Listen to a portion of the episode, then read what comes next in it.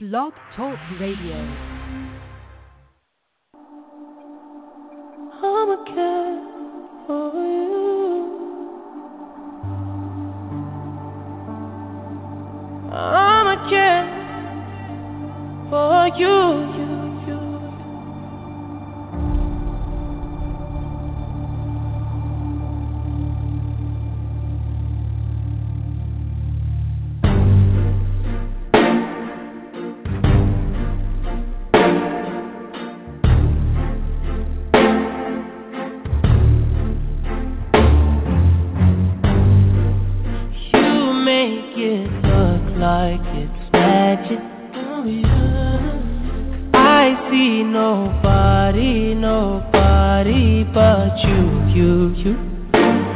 I'm never confused.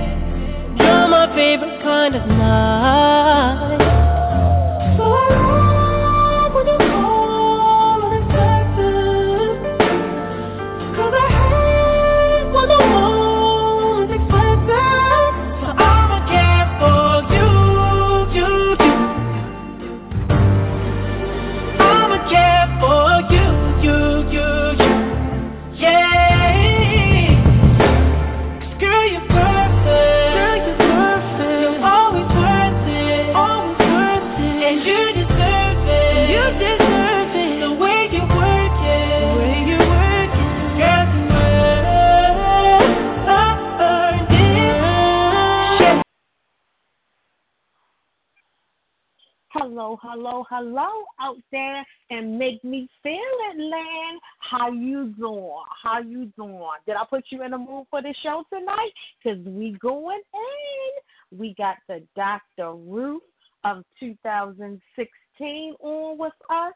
Her name is Miss Megan, and she gonna answer all our questions about sex. Yes. Yes, hunty. We going in tonight. So this is not the show for the little ones. We're gonna need you to escort them off the stage, exit stage left for them. This is a mature adult conversation, and we are going to have some fun tonight with Miss Megan, because she's gonna tell us all about sex, all about the sneaky freaky. It's going down tonight. So if you have any questions, if you want to know something about sex, about your life, about your partner's life, whatever questions you have about sex and your sex life, we you want to spice it up, you want to whatever you trying to do with it, we got it covered. So all you have to do is call in the show and ask your question. You can remain anonymous. Not like I know your phone number. You don't have to give your name.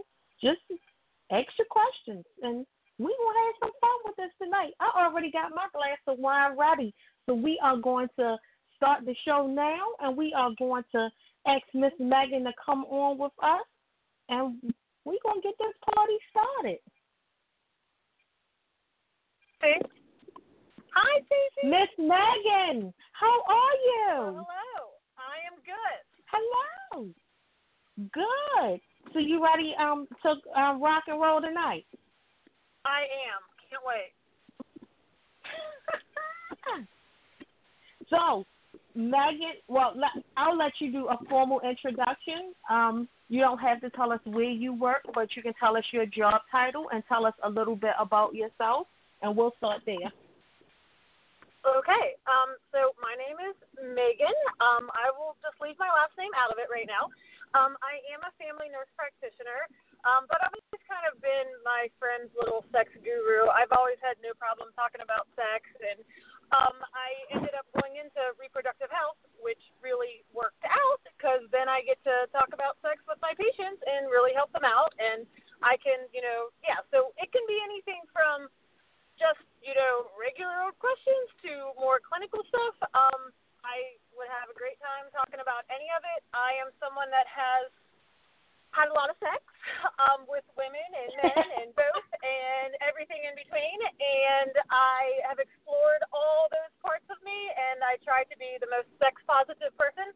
So um, anywhere you want to go, there is nothing too far. There's nothing I probably haven't heard of. Maybe, and that would be awesome. but yeah, so please, just any crazy question you have or anything you want to talk about. All right, all right, all right. So, I have prepared some questions just to get this party started, just in case no one else out there has any questions or too scared to ask or has not logged into the show yet. So, I'm going to start off with just some general questions um, about hygiene. So, we always want to start off light and let people know what you should and should not be doing down there. And Okay. you know, just in case people have some issues and need, you know, a little clarification. So, first and Good idea. foremost, first and foremost, for our women, how should we be cleaning our own personal self? Should we be using soap? Is soap okay? Um, should we be using feminine wash? Is that okay? Should it just be water? Is it like a self cleaning oven? Are we supposed to be drinking the apple cider vinegar, you know, or putting it in our bathtub? You know, give us the lowdown. Well, okay. So basically, you are correct about the self cleaning oven. The vagina is it's like your ass, all right? It really does clean it. And oftentimes, the problem is is that women think that they need to like clean it, but there's good bacteria that lives in the vagina. And everybody's like, ew, there's bacteria in my vagina. Well, there's bacteria all over our body. There's bacteria in our gut. There's bacteria on our skin. And there's good bacteria in the vagina called lactobacilli. And it secretes acid, and that acidity is what keeps the vagina healthy. So they actually say it's about equivalent to orange juice. So if you've ever, guys would know this, maybe girls, um, it kind of tastes tangy down there. It is actually acidic. So it's actually the same acidity as orange juice. So, and that's when it maintains that acidity, that's how it stays healthy. But when people go down there with soap and water and, and douching products and everything like that, it can really mess it up. Now, there's some people that can get away with douching every single day and their vagina stays great. But a lot of people could end up with infections like yeast infections or bacterial vaginosis. And the bacterial vaginosis is one where it can end up smelling like fish. You really don't want that one. And a lot of mm-hmm. people then freak out. And it's not an STD, but it is something that's caused by an imbalance. And what happens is when the bad, good bacteria is like killed off or washed away, then bad bad bacteria takes over, and that causes that smell. It's not you. It's you know. I always try to tell my patients like, look, it, it just it's an imbalance thing. It happens. It's like a yeast infection. It's just with bacteria. Instead of itching, you end up smelling weird, and you have more discharge. So the best thing you can really do, I mean, if you want to put spray down there, go on that your inner side. Right, that's where they'll kind of smell it, but you really don't want to get it like in around the wet part of the vagina. All right. So um, in terms of what you can eat or anything like that, a lot of that's myths. I really don't think there's, um, you know, I mean, definitely a healthier diet, a healthier you, so everything's probably working better. But there's not one thing that you can do to make your vagina taste, you know, sweeter or sour. I mean, or anything like that. At least not you know, I mean, everyone probably has their own little theories, and hey, you know, that's I don't care what you eat, that's fine. Just don't put it in the vagina. Okay, cool. Okay, so now, speaking of smells, your vagina is your is your own personal smell.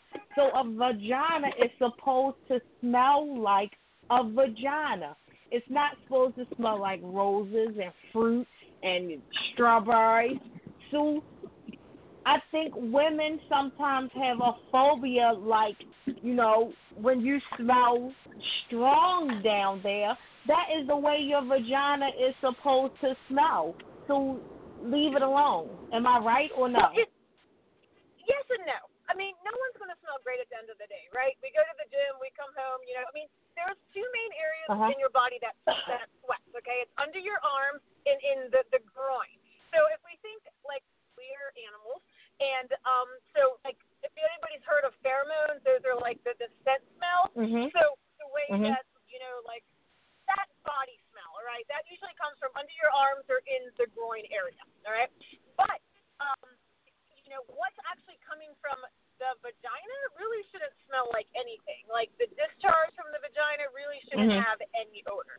But by the end of the day, Okay. I mean, yes, you know, you can be a little sweaty between between the legs there, and that is normal. So you know, but you don't need to. A lot of people think they need to get up inside the vagina, like that's where the problem. It's really Mhm. not. It is where the hair is is actually more of where when you have hair under your arms, that's where the scent glands are, and the hair actually kind of holds onto the scent. Not that it matters if you shave or don't shave; it really doesn't matter.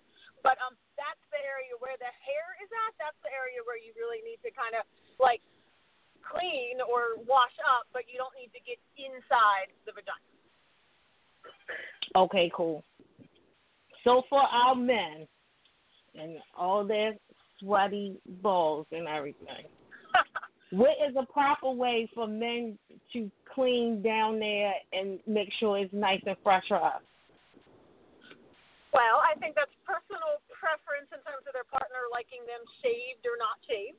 Um, but one Mhm. thing that I've noticed that a lot of guys have a, and honestly, it's usually the girl that causes a problem for the guy. So guys that are uncircumcised, they have um, their the head of the penis when it's normally covered with the foreskin is really sensitive.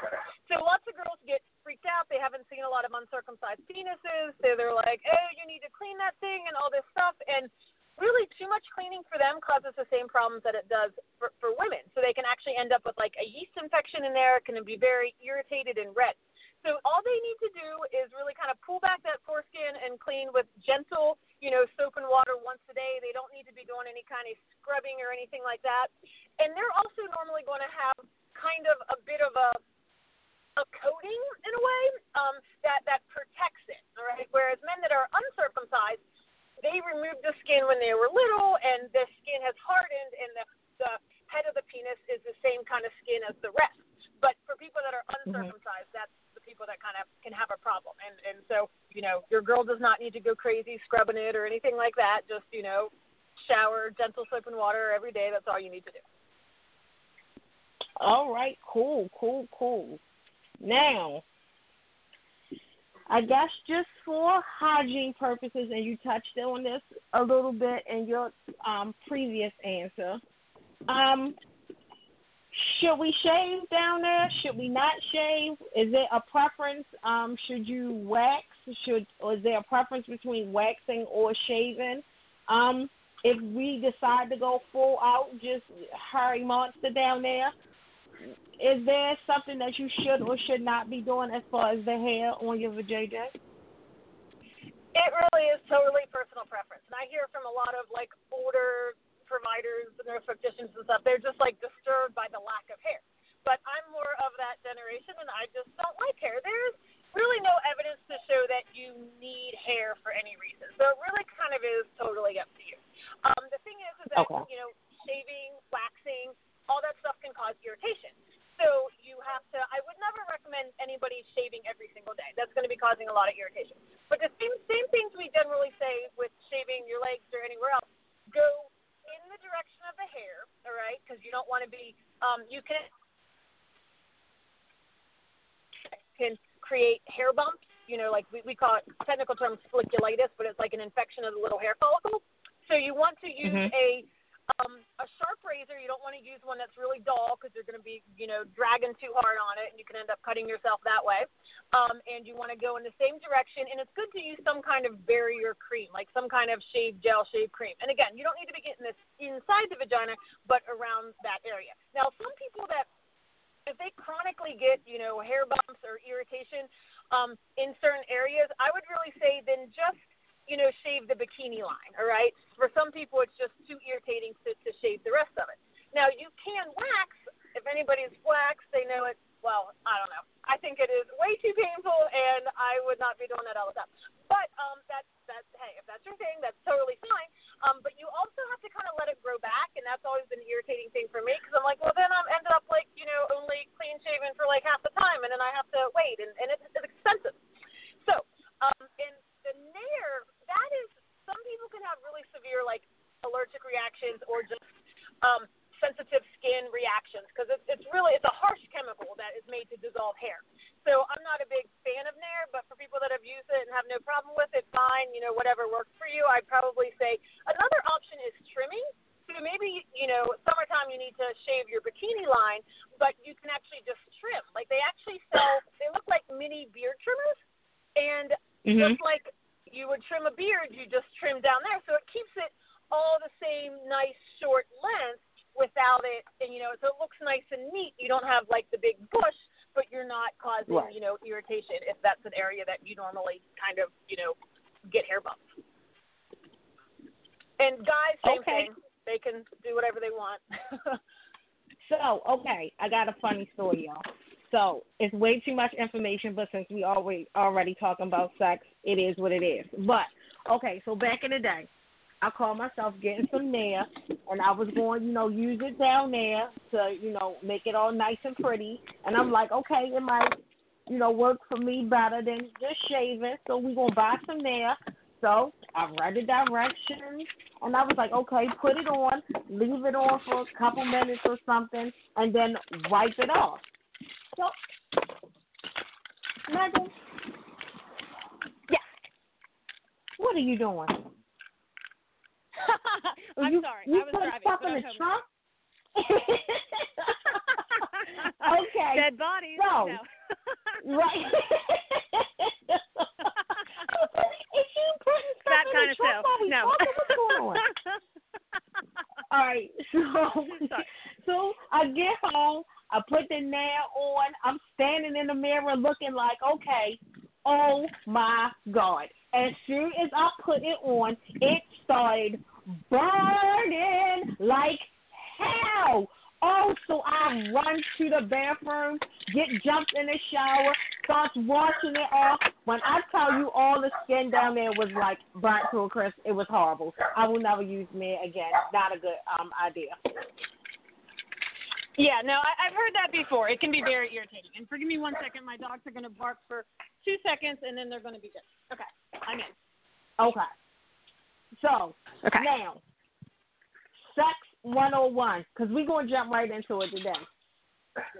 Okay. So I have questions on. All right, we're going to start off with the questions. What is Okay. meant by a healthy sexual relationship? Huh. That is a good one. Um, well, I would say most of all, it needs to be consensual, um, causing you know, in it that that both people are experiencing pleasure, preferably. Um, that it that is safe in terms of you know, it's not one person that is having sex with lots of people, not telling that other person, and then possibly exposing them to STDs. So it's whatever is needed in that relationship. I mean, there's sometimes there's couples that one person's HIV positive, one is not. So doing whatever is necessary to kind of help protect transmission. And there's other, you know, STDs, herpes, or whatever else. So, you know, doing it in a way in which you're you're kind of protecting each other, um, and you know that it is all consensual, and that you know ultimately that you're both, you know, kind of feeling like you're on the same page. It's a honest relationship, but there can be a lot of variation there. But I think you know the main thing is you know um, safe, as in you know both people are kind of protecting each other from STDs and pregnancy if they do not want that, and that it's consensual and that both people are having pleasure. Do you know if do you know what is the normal amount of sex like Like, what is the typical numbers? And I was supposed to research this, but I didn't. But if I have to, I will. Like, how many times do normal people have sex in a week? Like in a relationship, let's say boyfriend, girlfriend, or husband, wife. I try not to have people go by the numbers in some respects. I think sometimes it can make some people feel, you know, like they're abnormal, you know. So I think it Mhm. really does depend on two people. I mean, there are some people that they want to have sex every single day and they're with a partner that wants to have sex every other day and that is awesome. And then there's other people that want to have sex once a year. Now, if there was somebody else that wants to have sex once a year, that is perfect and totally healthy for them. The problem is, is that a lot of people want to have sex different amounts of time, and I think that happens, you know, a lot. So what is normal kind of doesn't really matter. It's kind of it's it's more so what you guys can compromise on that keeps both people happy. So I think that Deal. that you know rather getting into Good normal because then that gives yeah the other person like oh you're not normal well you know they're them and if you want to be with that them then you guys have to kind of figure out you know what will keep both of you happy. Good answer. Good answer. That that answers that. Okay. Is there anything you can do to change or increase your sex drive? Well, um, I get that question a lot. Um, now, it is helpful to look at what kind of medication somebody is on. Sometimes there are, especially antidepressants, have been known to cause um, two different things. It could cause decrease in sex drive. It could also cause just the, that the person can't climax, so they can't actually come, um, or they'll have trouble getting Oh, there. my. So they might still want sex, but they just can't, you know, finish. Um, so those, Mhm. you know, can be problems. Sometimes it's, de- you know, and everyone's different with that. There's some drugs that are more known to cause, you know, sexual side effects than others. Um, birth control Mhm. can also affect women, and that's a, a common one. Um, so a lot of the birth control methods out there, pretty much the only ones that don't would be like the copper IUD, which doesn't have any hormones, and the Mirena tends to have very little sexual side effects. There's even some evidence to show that it might help people's sex drive. Um, but a lot of times, the, the hormones in birth control they kind of make your body feel like it's pregnant. They shut down certain up and down of hormones, and, that can affect sex drive. Um, it can also affect the amount of lubrication people have, um, women have. So, and that can get in the way. Um, other things, I mean, definitely mental health. Is a person depressed and untreated? It may, you know, someone may be worse Mhm. off if they're depressed and untreated than they are on an antidepressant. Um, and then just Okay. you know stress, life events, also any kind of trauma in their past. I mean, there's some people that you know if they've only had bad experiences related to sex, then you know that's definitely going to affect their desire. Um, with women and men, there's definitely kind of differences in kind of what can help. I mean, men usually their issue is not that they don't want to have sex, but it's erectile issues. So, you know, we have lots of drugs out there, Viagra and stuff like that. There is one new drug out there, but it's really not recommended unless it's like a severe problem that, you know, women's sex drive and they've, you know, tried a lot of other things because it's um and I don't actually know that much about it, so I won't get into it. But the big thing with women is a lot of times women think that you know because they just they don't want to have sex immediately that that, means there's something wrong with them. But women are unique in that they can kind of be warmed up. And so yeah, maybe you didn't think you want to have sex, but if you just kind of stay open to it, and you know a, a lot for women is about stimulation. So you know a lot of guys just want them to kind of be ready, but a lot of things that can help is you know the guy kind of warming you up you know and just stimulation. It can be non-sexual touching a massage um foot massage back massage neck massage whatever. Um just kind of more cuddling um you know skin to skin contact of some sort. Sometimes that can kind of you know get you worked up um you know oral sex uh digital stimulation fingering whatever all that. But another thing is vibrators um, there's actually one new device. It's really just a vibrator, and it's kind of crazy that they are marketing it as to help women with sexual dysfunction because they're, they're it's like really expensive. Um, and these people could really just go get a vibrator. But the idea is is that vibration brings um, blood supply to the vagina. All right, so if you just cause stimulation to the clitoris, um, and you could do that with your own hands, or you could do that with a vibrator. Um, that it, you know, it kind of you may not have thought that you wanted it, but then you're like, oh, Mhm. okay, like it kind of jump starts things.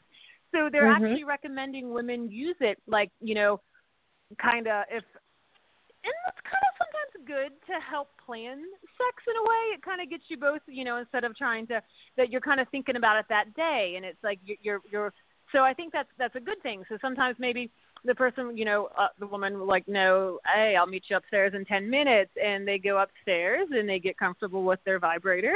And that st- starts all the juices flowing and gets the blood going to the right place and sends the right messages to the brain. And that can really kind of, you know, get someone in the mood that, you know, didn't really feel like they were in the mood. So as much as it sounds like, oh, scheduling sex, but sometimes when people have really busy lives, and you know a good sexual release is good for everybody sometimes that's not a bad thing to plan it and especially you know in terms of making it something you know like you can kind of look forward to and even if it's a you know like you like the way people have date nights you know extend that to Mhm. like you know sex nights Sex night. And- yes. Yes, yes. And whether that involves bubble baths or champagne or whatever, but it just kind of means that you're both thinking about each other and kind of anticipating. And and your mind is one of the most important things, especially for women when it comes to sexual desire. So you know sometimes that that that workup, just the anticipation and everything, or or making it a surprise. So a lot of times people want it to just be like it was in the beginning of a relationship, and that is hard because there are. I mean, we know Mhm. that there is hormones that are going on in the beginning of a relationship. And that that you know cause you know all that great feelings. And they do kind of go away once you've been in a relationship for a while. It doesn't mean there's anything wrong with that person. It's really you know i mean maybe there's some people that last the entire relationship but that is extremely rare. So when it comes down to the end of the day you know you're going to have to work on it a little bit. Um and so I think some people just need to kind of get over that, thinking that it's always supposed to be easy and they want to rip each other's clothes off, because that that is extremely rare. And I think sometimes that sets people up for feeling like there's something wrong with them, and it's like, no, that's actually pretty normal. Um, and that you know the biggest thing is communication as well, is being able to talk Mhm. to your partner. If one of if one of you feels like you are you know that they want more than the other or they want more different but also feeling comfortable with each other so that you know you can kind of bring up things that might liven up things. Like everyone's got some fantasy or some desire but if they don't feel like they can tell the other person then you know that could really kind of start up a whole new thing and and be something new and exciting and and make both people happier. And um so it's important to be able to kind of share those things and not just kind of ruminate in your head about oh my god we're not having sex. That means we're going to get divorced all this stuff when it's like just talk Mhm. to your partner about it you know? Usually there's nothing wrong with your relationship. There's nothing wrong with you.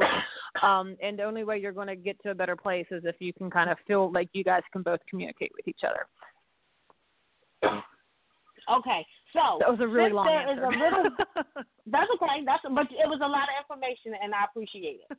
Um, so Okay. there is a little blue pill for men. Is there a little pink or purple pill for women?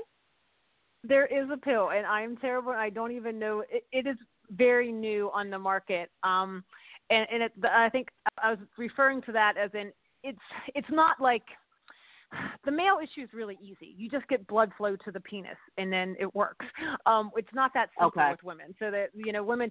So it, it does do something, but it affects like the neurotransmitters in the brain. So it can cause a lot of side effects and other things, and it doesn't work. So it doesn't like Viagra. Pretty much works for everyone that takes it. People use it recreationally. So porn stars will use it. Escorts will use it.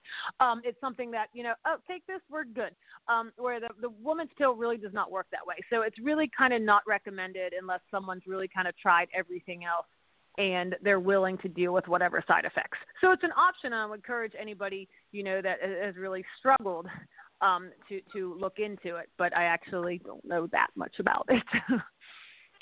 Okay. Maybe I'll All read right, up now- on it for the next time. Right. Okay. Now, how do you, if you are not a person that stays moist down there on a regular, or is there something you can drink? Is there something natural that will make it moist? Well, I mean, most of us are dehydrated. I think that's one big thing. So when you're dehydrated, you know, you're not going to have, you know, your your your skin's not going to glow. You're not going to, you know. So I think number one thing, stay hydrated. But some people, they are just some people get super wet really quick, and other people just don't. So I really think everybody should have a good quality lubricant um, at hand, Mhm. at their bedside, wherever. Um, and there there's different there's lots of different ones out there. Um, there is uh, any good quality sex shop. You know, you usually you can go in and, and they have um, samples. So there's a place in Hamden, um, and you can go in and try out the different um, lubes and decide kind of which texture you like. I was lucky. Wait a to live in minute, wait a minute, wait a minute. What do you mean? no, wait, back up. What do you mean you can go in and try different kind of lubes? You mean They like put it on your hand and rub it and see? Yeah, exactly. Yes, they have testers of all the different lubes that they carry. So you can feel which one kind of okay. feels more natural. And some people like it to be a little bit. Now, thing that's important with women um, is that you really want a water-based lube.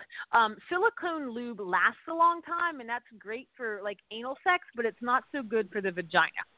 So um, I Mm. would not recommend silicone lube because it kind of doesn't go away. Um, so you know, I mean, if, if you're into anal Okay. sex, and then silicone lube may be great for you. Um, but generally for vaginas, I'd recommend um, water-based lube. Um, if you are an extremely sensitive person, they do make ones that do not have like any kind of preservatives and stuff like that. Um, there's ones that don't have glycerin, and that's important because glycerin causes the lubrication to break down as soon as you open it.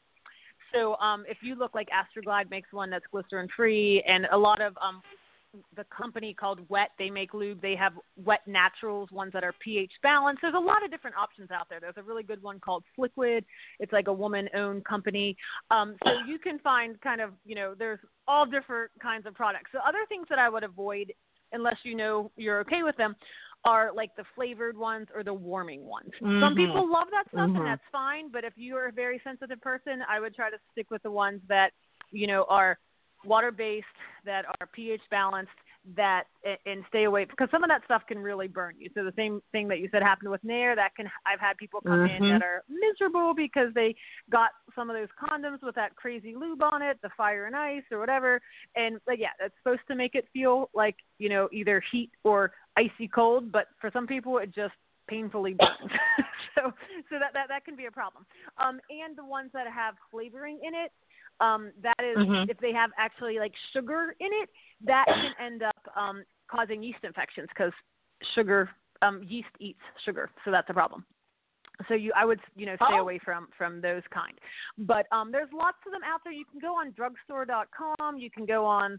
Uh, there's a lot of different um, websites. I'm trying to think of uh, Toys and Babeland. I think it's Babeland.com and GoodVibes.com. These are um, big sex shops in LA and Seattle and New York that have online presences. And so there's a lot of, you know, you can look up reviews. They have reviews on all this stuff.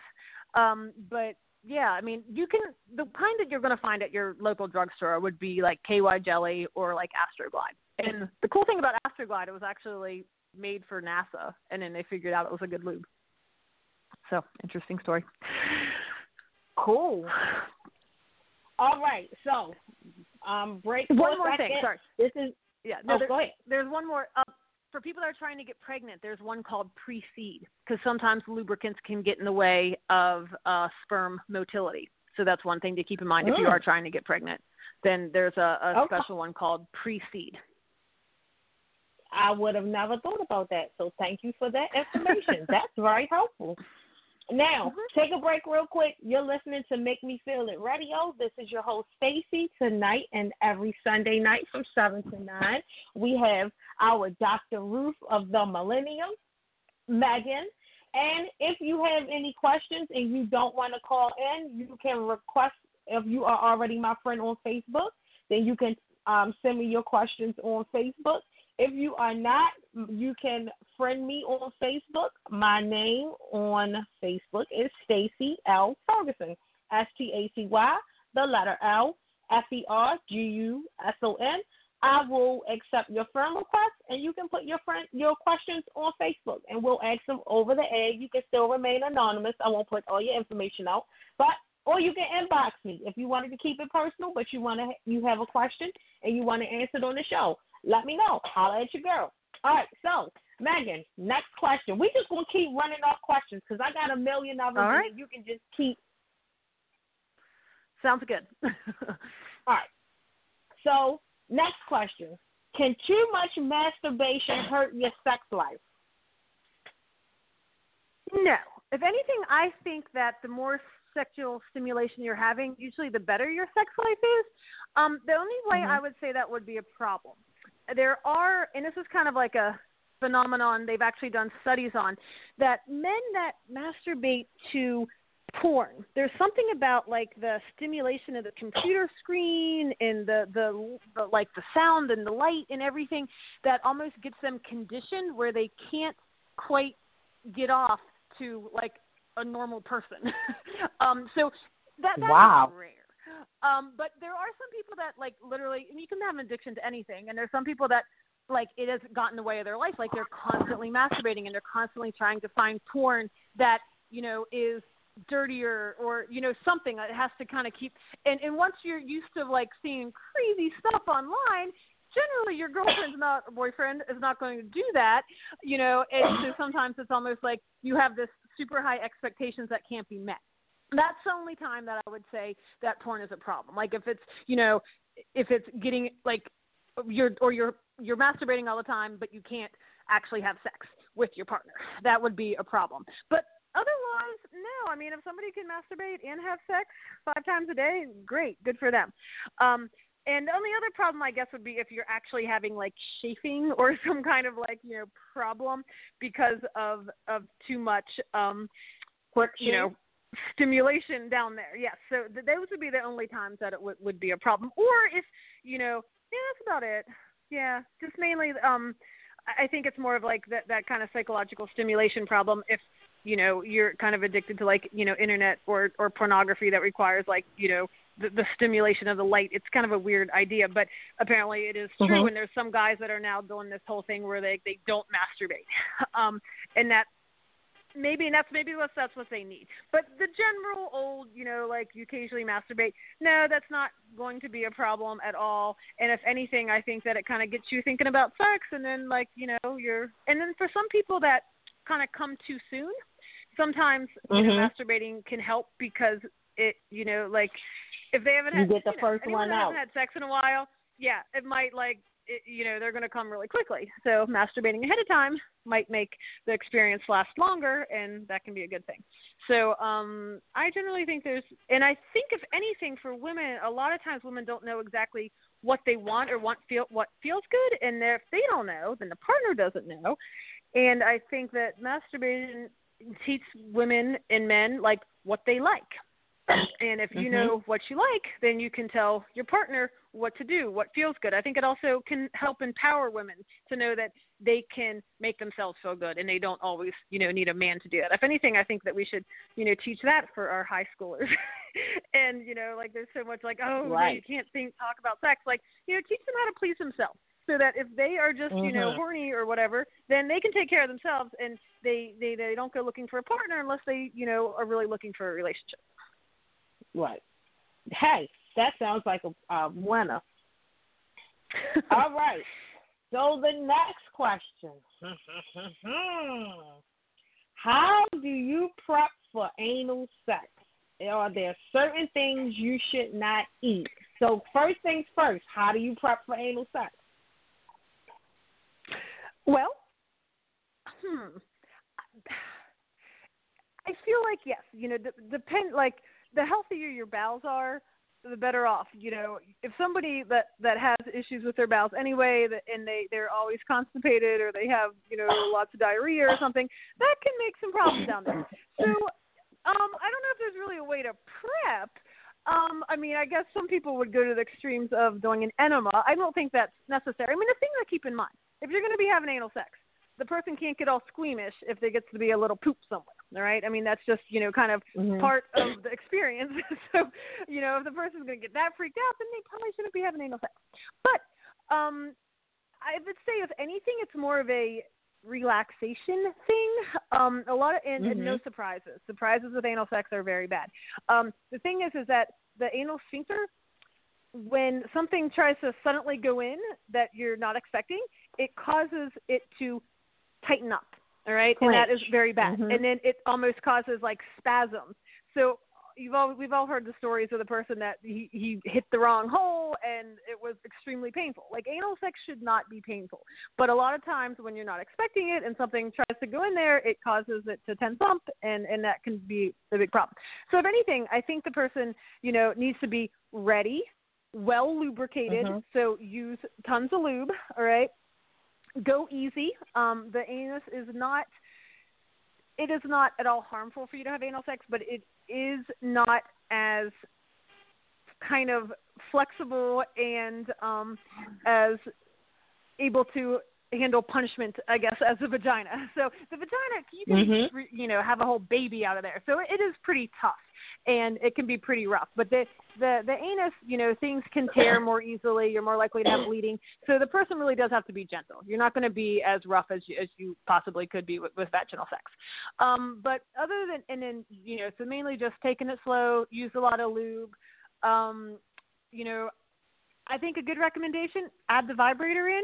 I think that people that are very nervous about that, um, either Mhm. self-stimulation with your own fingers or a vibrator, can help. Kind of, it's like if you're getting a tattoo and you bite your lip so you don't feel the pain from the tattoo or something Mhm, like that. mhm. Um, same kind of idea. Like it, it kind of takes the, the you know like the stimulations on the clitoris and you're kind of not even paying attention, so everything else is relaxed, and sometimes that can make it easier. Um, uh, there are some products that can I was actually getting ready like to ask. yeah. um, and I totally forget what they're called. Another thing that we'll have to, to One look up. of them is but- anal ease. Yes, yes, and that will actually it, it is a chemical that can actually you know cause that the sphincter, the smooth muscle to relax. And isn't it like poppers as well? Like there's something that you can sniff that also can cause that to happen. What? Oh, I don't know Yeah. nothing about that. Fill me in. Wait a minute. Am I sniffing it like drugs? Am I going to be high? Yes. I can't walk of. around skinny though. I can't get addicted to like, something that's going to make no, it no. easy for me to take it in the ass, and one. then I'll so be anything, let's- yeah, we'll keep this. We'll go with the anal ease and other stuff. But yeah, um, uh, uh, poppers I, is kind of the, the the slang term in the the gay community, and uh, it can kind of um, it it also helps relax the, the the anal sphincter. So so that is one thing that is is also an option. Um, but I yeah. I don't know. I'd probably say uh, let's stick with anal ease. I don't even know where you get that other stuff. and I think it's going to have some other side effects.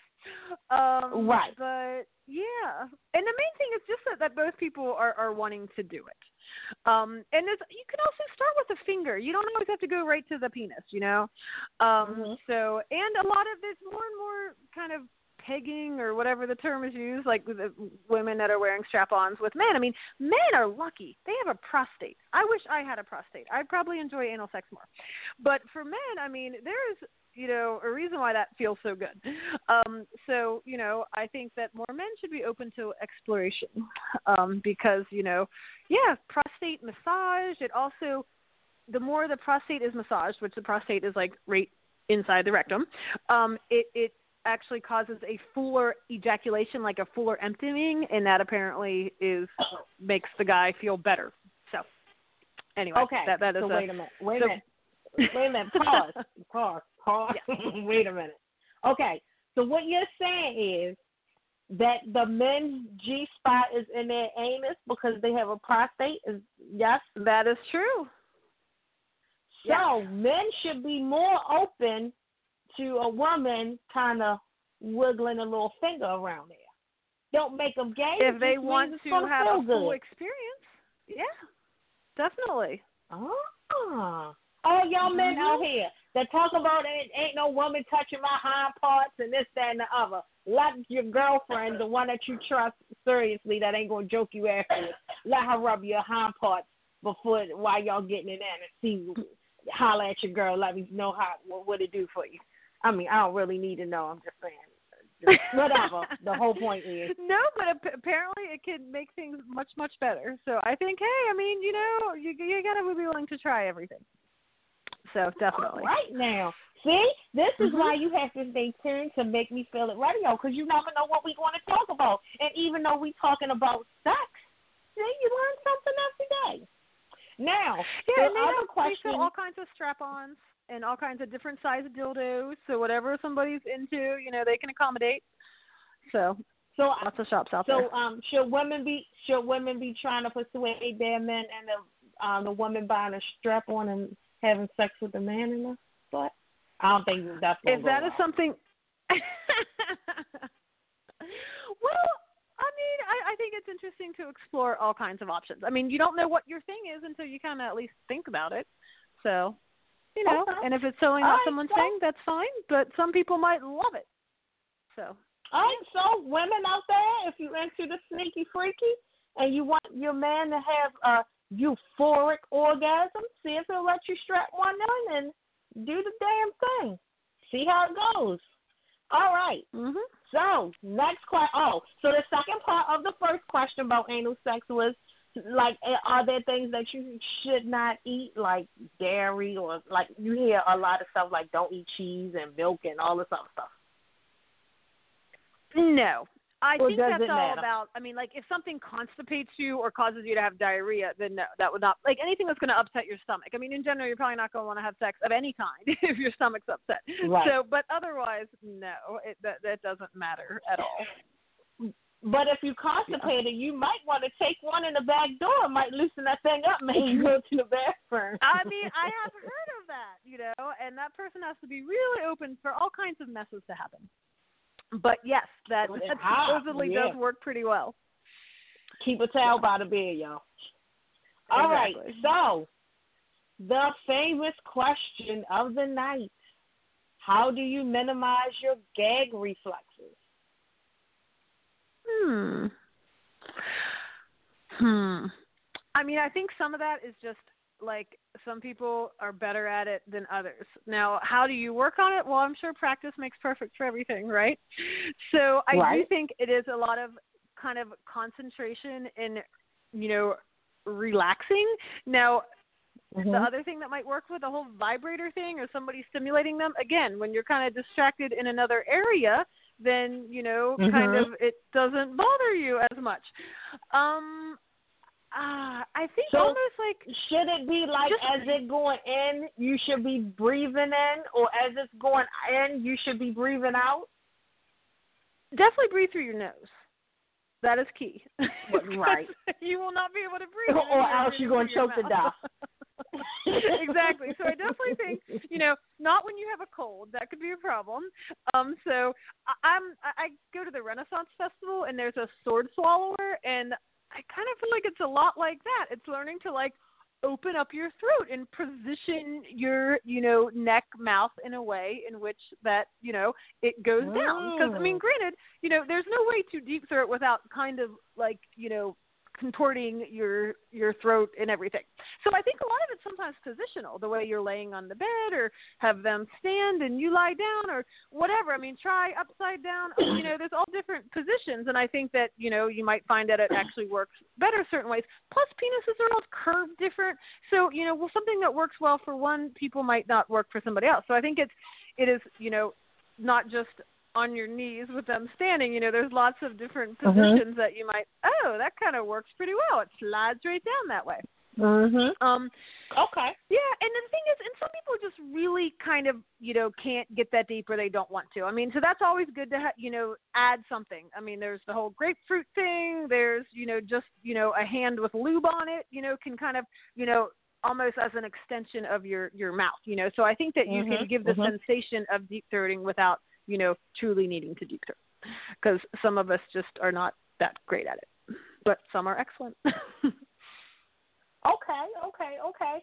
Again, you are listening to Make Me Feel It Radio with your host Stacy and our co-host for tonight, Miss Megan, Dr. Ruth of the Millennial, and we talking about sex. We talking about the birds, the bees, some honey to make it sticky, and we having an adult conversation about what's going on in your bedroom and are you being fulfilled do you have any questions? Do you need some answer some questions answered? Here's your opportunity. You can remain anonymous. You can push one and I'll take your call. You don't have to say your name. Ask your question. If you are on Facebook, Stacy L. Ferguson. You can inbox me or you can well, you want to inbox me because I'm quite sure you don't want to post your question on my page. So send me an inbox. Let me know what your question is. I'll answer. it. I'll ask it, and I'll get it answered on the air. We have to take a break for our commercial and advertising and pay some bills. So we're going to pause for a minute, Megan, and take our Okay. break, and then we will be right back. All right, sounds good. Welcome to the Family Healing Circle, where we inspire awareness, manifesting, motivating, and educating every day. On Sundays, it's Make Me Feel It Radio with Stacy Ferguson. This show is starting a movement as it seeks to inspire people to grow and change the world through personal and financial development. On Mondays is Totally Whole with Pastor Cook and Dr. Maxine. This show addresses issues related to spirituality and mental health. On Tuesdays, it's Money Matters with Chastity A. Wells. This show will help you get your money right and your financial house in order.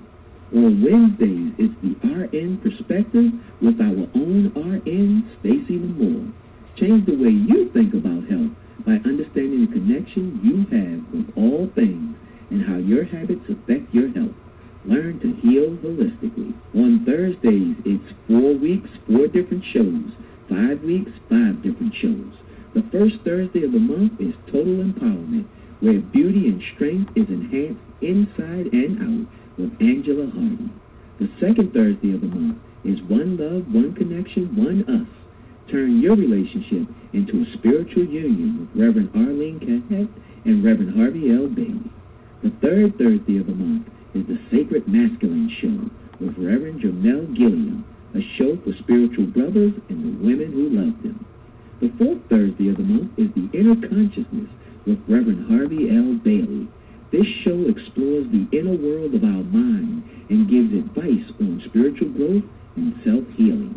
The fifth Thursday of the month is Healing Paradigms with Reverend Arlene Cahet, healing the mind, body, and spirit through changing viewpoints. On Fridays, it's Let's Talk Love, Sex, and Nutrition. It's sexual health and fitness like you've never heard it before with Vondria Walters and Zakia Lana. The Family Healing Circle on Blog Talk Radio, 7 to 9 p.m. every day. And now you can subscribe to our YouTube channel at Family Healing Circle Media. Family Healing Circle, healing the mind, body, and soul.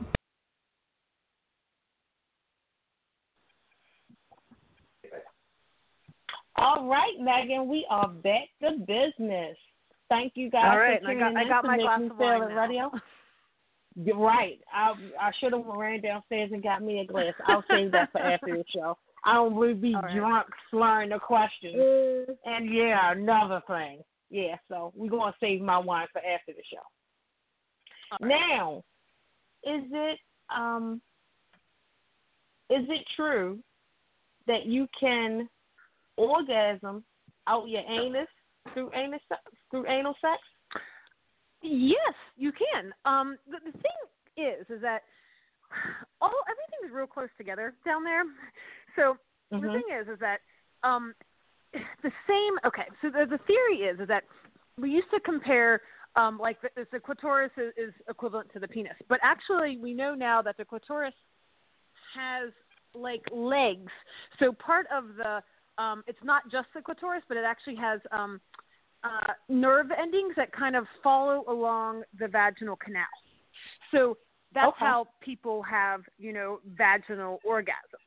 Okay, so it's all kind of connected, and the the tissue between the vagina and the anus, like if you ever put one finger in one and one finger in another, you can feel in between there. It is it is not much at all.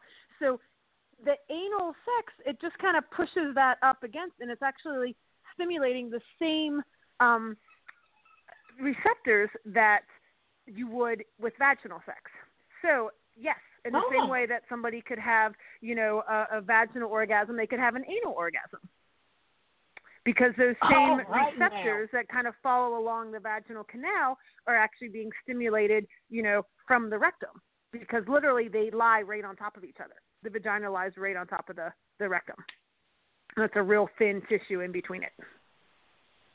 Okay, now for the ladies out here who do not explore themselves and do not have private time, how do you find out where your G spot is? Kind of give us a general area or kind of give us a little kind of. Okay, so radio is theater of the mind. So you have to. okay. You Oh, have so- to okay, imagine what Megan is trying to tell you. So kind of give us a little visual, Megan. I would say it's like the roof of the vagina is where the G spot is. Okay, so the the top of the vagina, like the bottom, like behind the vagina is the anus, but like to the front of the vagina, like where the clitoris is, that's your pubic bone. So um, if you Mhm. ever stick your finger in there, you can feel that there's like something hard there in the front. Okay, right behind there is generally where the G spot is. All right. Um, and it almost tends to feel like you have to pee when somebody stimulates it. Like it can be very intense. Some people Mhm. like it, some people don't. And a lot of people, it has that same sensation that you have to pee. So a lot of people are like, oh no, you know, stop. And you almost kind of have to like give into that if you really kind of, Mhm. if you're into squirting. You've heard of squirting, Mhm. right? Yeah. Okay. So like for people generally squirting female orgasm or whatever or female ejaculation, it is Mhm. basically what happens when the G spot is stimulated. Okay? So it I wouldn't even know if I'd say it's synonymous with orgasm. Like people can have a female ejaculation and they didn't actually come. It, it's still kind of an intense sensation, but it's not necessarily an orgasm. But what it does is it actually releases um it feels like you're peeing, and some people think it's pee, but it's really not. It actually has like a different chemical makeup, but it can get really wet. Um, and what it is is there is um, fluid in that that like is used to lubricate kind of the vagina or whatever that kind of then comes Mhm. out. Um, there's not a whole lot of studies on it, um, but yeah, it's it's become more popular that people know about female ejaculation, and that that's you know what it is. And the G spot is how you get that to happen. And some people can actually make themselves squirt on demand, which is very talented. All right, so Megan, me and you gonna get together and we're gonna do a pop up book, the first pop up book about squirting. All right. We're gonna make some money good. on But yeah, there's certain like sexual positions kind of work better at finding that spot. So, it, um, you know, missionary is this guy on top, but like putting the girl's legs up on his shoulders can really help because Mhm. it kind of then causes the the tip of the penis to really, you know, go into that, you know, area right behind the Mhm. pubic bone. So there's sometimes where someone tries a new position and they're like, "What happened?" And it was because basically they totally hit the G spot, and it you know caused them to to squirt. Okay, so you said squirting is not pee, but it. No, Where does it come from? Does it come out the same? It does come from the the urethra. hole? It does come from the urethra. Yes, it does come from the Okay. pee hole, but it's actually like another gland of fluid that is almost used to like moisturize the the vagina. So it's now I'll admit, um, it because it goes comes out the same hole or whatever, and I know they've done like studies on it. Like even for me, Mhm. until I like kind of was in nursing school, I did not believe that it was not pee. And sometimes I think if you make someone squirt enough, I think it is pee. But Mhm. um, generally, the first time it's not really pee. it is it is like something different. Um, but Okay. again, you know, I mean, I, I do think sometimes that it, it can um, almost like if someone some people get really into the whole squirting thing and they want to make this Mhm. person squirt multiple times and I think eventually it runs out of what fluid is in there and then it can Mhm. kind of be like urine. So, but anyway, I mean urine's pretty much stale, sterile, not a big deal.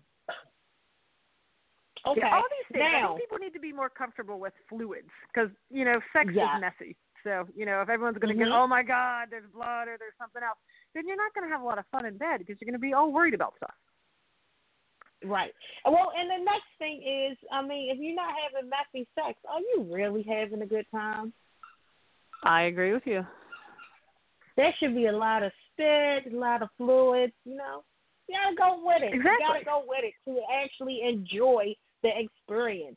And okay, so how do you tell a man, and I I know there are some women, so I've had some conversations, and these are actually questions that people I've told, you know, we are going to be talking about sex on the show. So if you have any questions, you know, send them to me. So these are questions that people sent to me that I have accumulated and I'm asking on the show. So there are not a lot of women who are comfortable telling men what they like, how they like it, because they either don't want to seem like a freak or don't want to seem like, oh, well, where did you get that from? We ain't been doing that. So, but maybe you just want to try something different. Is there, what, should you tell your partner, your man, in the midst of you having sex, what you want him to do, or should that be a conversation for before or like as you throughout the day, like you send them little text messages or emails, like you know tonight can we do this? What do you What do you suggest? Um. Well, I think it depends on the couple. I think I think for some people that they're just kind of they they don't they're not going to talk about it another time. I do think another time would be better. Mm-hmm. I think it prepares the person, and I think sometimes in the moment, some guys that, especially if you haven't had said anything before, and you it's just like you Mm-hmm. know into the relationship, they're going to like, oh my god, was she not enjoying it the whole time? And then they go into their head, and then they lose their Right. erection, and then it's a whole mess.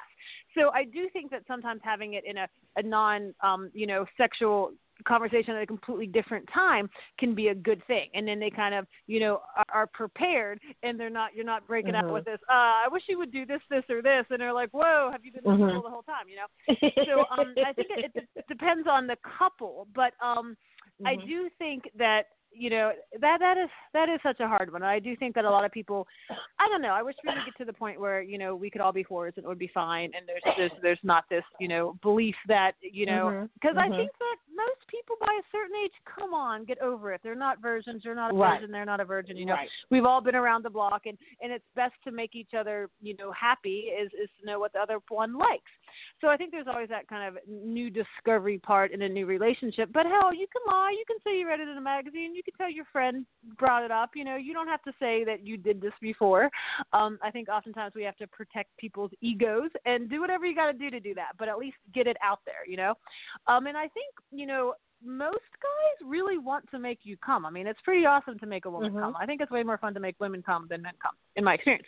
But Right. um, so I think that that that is such a like they'll get over that. You know, if they can make you want sex and have an amazing time doing it, I don't think they really care who you got that information from. You know, um, as Mhm. long as they get to be the one you know making you scream in pleasure at that time. So um, Right. But I do think it's possible. Yeah, definitely bring it up a- ahead of time, and it is. It's part of that, like kind of. Oh, you know, and maybe it, it's a surprise, but like, like, oh, maybe you want to do this, you know, like it, that starts that conversation, that anticipation that happens, you know, the day before, or you know, while you're at work, and you know that's your sex Mhm. night, or you know, and bring up Right. like these little things, and then it gets them thinking, and it makes the day better for everybody. Um, so I do think ahead of time is good, but it, it, it depends. I mean, you can bring it up in the moment. If definitely if they're doing the right thing in the moment, tell them to keep going. All right, that's one thing. At Mhm, least tell them mhm, mhm. to keep doing the things that you like, and you can, you know, you know, gently maneuver or, um, you know, I think just yeah, realizing that like. And whatever you like it better on top, then you put him down. You get on top. I think that men would a lot of men Mhm. would be really happy if more women kind of took more control because a lot of times there's a lot of Right. women out there that want the guy to just figure it out. They don't have a vagina. They don't know. So the thing Right. is, is that if you really want to enjoy your sex life, you have to be open to exploring and you know, yeah, kind of take the reins and and try new things and tell your guy what you like or girl. All right. Multiple orgasms for women. Is that something you can learn how to do, or is that just something your body does and it just is what it is? technically women have the capacity all women have the capacity to have multiple orgasms. Men that is a lot lot harder and it's a way they're um kind of wired. Uh so there are men that can supposedly have multiple orgasms but that that's a pretty hard thing to do. Um but women the way it- it's like a chemical thing where we get to a plateau and we can have keep having orgasms from this certain point where guys normally have to get all the way there and then come back and and, and you know it's like Mhm, you're climbing a mhm. mountain So they have to come all the Mhm. way down to the end of the mountain before they can start climbing again. But women can kind of get this halfway point, and they keep kind of Mhm. hitting the peak of the mountain. So all Mhm. women can technically do it, but I mean, there's some women that have never had an orgasm in their entire life. So, and the thing, sad thing is, is that a lot of people don't even kind of like if you have an orgasm, you know you have an orgasm, and all the people that are pretty much Mhm. saying, I don't know if I had an orgasm, they probably haven't had an orgasm. So first of all, we need to get them to orgasm. All right. Now, once we get them to orgasm, then anybody can have multiple orgasms. Um, but it is a, a matter of you know kind of doing the right things repeatedly and you know Okay. just kind of wanting that All right. Now, let's see. So, okay, well, the other question was vibrator or not, but we kind of already touched on that. Vibrators are a good thing, and, you know, welcome in the bedroom because then that gets the party Mhm. started. there's all different sized ones too you can have the little ones that Mhm. attach to the penis the little silver bullets you have ones now vibrators have come a long way it used to be that they were all Mhm. kind of like half-ass made they weren't really great batteries no now we have ones that Mhm. charge they're fabulous we have ones that are covered in silicone that are waterproof that have various different modes and strengths so i mean if you haven't looked for vibrators recently go back out there because there is some amazing things um, and really high quality ones, not like the joke ones. Um, so yeah, and um, go to sites like Good Vibes or um, uh, uh, what's the other one? Um, Babeland.com. Um, there's a my favorite is called LELO, but then there's also the old standard, the Hitachi Magic Wand, which is a plug-in, Mhm. but it is super powerful. Um, and they have attachments for that, like dildo type attachments. Um, but it's also a great neck massager. Um, so it just depends on what kind of you know strength you want. Some of them are louder. They have Wait a minute, wait a they'll tell minute, wait a minute, are- wait a minute, wait a Uh-huh. no, no, wait a minute. Back up. Did you say vibrators make good neck massages? Yes, the Hitachi Magic Wand is it, it it is famous among vibrators, but it's always been marketed as a like neck massager. So it's always kind of been one of those like open secrets. Oh yeah, that's my neck massager, and it does work good as a neck massager, but it also works fabulous as a very strong quality vibrator. Well, You all gotta look it right now. I told Hitachi you, Magic Wand. you learn something every you you learn something new every day because I I would have never thought about that. But okay, let's try it and we'll see what it does. It's All got right. like this bulbous end to it, but you can add attachments that that Ah. make more penis-like. So, Mm, okay. but okay. all the other ones, Again. they're all different shapes. Mhm. They have like the rabbit. So the rabbit was the one that had the vibrator that has like Right. the dildo and then the vibrator on the front. Um, and it usually have like Mhm. rabbit ears on it. But now they have all different ones in different shapes and different girths. You know, so there really is. There's something for everyone. They have ones that are like thousands of dollars that are like solid gold and stuff. They have European ones. There's all different cool stuff out there. Wait a second. A thousand dollar vibrator? Oh yeah, yeah. There's like solid gold ones. Wow. Yeah, no, that that's not my lane. I can I can find other things to do with a thousand dollars. But okay, whatever floats your boat. Float on, Mhm. float on. Yeah, All and they even have ones so- that go on your fingers, so you can have like a vibrating hand. Oh Like yeah, little, That- you yeah. know, I saw them before. I. I like that. Mhm. I like that. Yes. Um. Okay. Next question. Oh, this one is for one of the guys, from one of our guys. So Cool. his question is, um, he likes. Well, he's willing to do all sex. Um, okay. but he don't think he quite knows exactly where he should be. Um, so are there Mhm. some kind of general idea of where he needs to be and where he needs to stay and stick to, or do he just figure it out and kind of go by her moans and groans of is he in the right spot? Well, I mean, first off, it's a good idea to know where the clitoris is at. So they they they what they always say, the man in the boat, he's at the front of the boat. so if Mhm. you think of the Mhm, vagina mhm. as a boat, the little man at the the front, like towards the the you know face side of the person, the stomach, all right. Um, that is where the little hard little nodule is. All right. So the man at the boat. All right. So it's good to know where that's Mhm. at. Now, some women like a lot of clitoral stimulation and some don't. So it depends. I Mhm. start there and then kind of see. Now if she's kind of pulling away from you. If you're just keeping your your you know tongue right on the clit, then that might be too much. So go around, loop Mhm. around, come back to it. All right. Um, and Mhm. sometimes add some fingers in so you can you know hit the G spot that way. So you and just be careful with nails. Um, especially you know Mhm. women be careful with your nails with anal sex or whatever. Um, so and make sure you got have more of like the pad of your finger because it never feels good to have like nails digging into something. So um, using Right. like the pad of the finger, you know, looking for for the G spot or just using it as you know some stimulation as well. Um, and then it kind of come up with a rhythm. I think that that's the more important thing. Just kind of like erratic, crazy, fast. You know, like resp- You know, go by how she's responding. Ask questions. You know, have her just beforehand. Tell her like, you know, hey, everyone's different. I Mhm. want to know what works for you. And Mhm. you know, so that's kind of where to start. But then, you know, um, I I don't believe any of that stuff about spelling the alphabet or any of that stuff. That's not a rhythm. Um, Right, so no. I think if anything, think more like a drummer. so you know, I would say, and if I ever catch you down there the saying the alphabet while you licking it, I'll be sore with you. Boy, I'm gonna need you to concentrate and focus. Exactly. Yeah, and they really don't need to be sticking the tongue in like the vagina hole. That really doesn't do much. Like oral sex, the main thing is clitoral stimulation. So you want to use some fingers in there, but just sticking the tongue in there, it just kind of feels wet and weird. So you know, keep the tongue Right. on the clitoris. And you can. Some people like it rough. Some people you can bite the whole lips. You can, you know, you know, gently bite the clitoris. You know, you can kind of pop it in and out between your teeth. You can do, you know, all kinds of stuff. It depends. Some people want gentle pressure. Some people, you know, they really want you to, you know, kind of use a lot of pressure from your, you know, your chin or your tongue or whatever. So everyone is different, and yeah, that, you know, but kind of based on what your your girl is going for, then they'll give you an idea. All right. All right. Okay. Next question. Is there a difference between orgasms and having a climax? Um, no, that is pretty much the same thing. Um, yeah, climax is orgasm. I would say those words can be used interchangeably. Whereas ejaculation, female ejaculation and orgasm, I would say are not necessarily the same thing.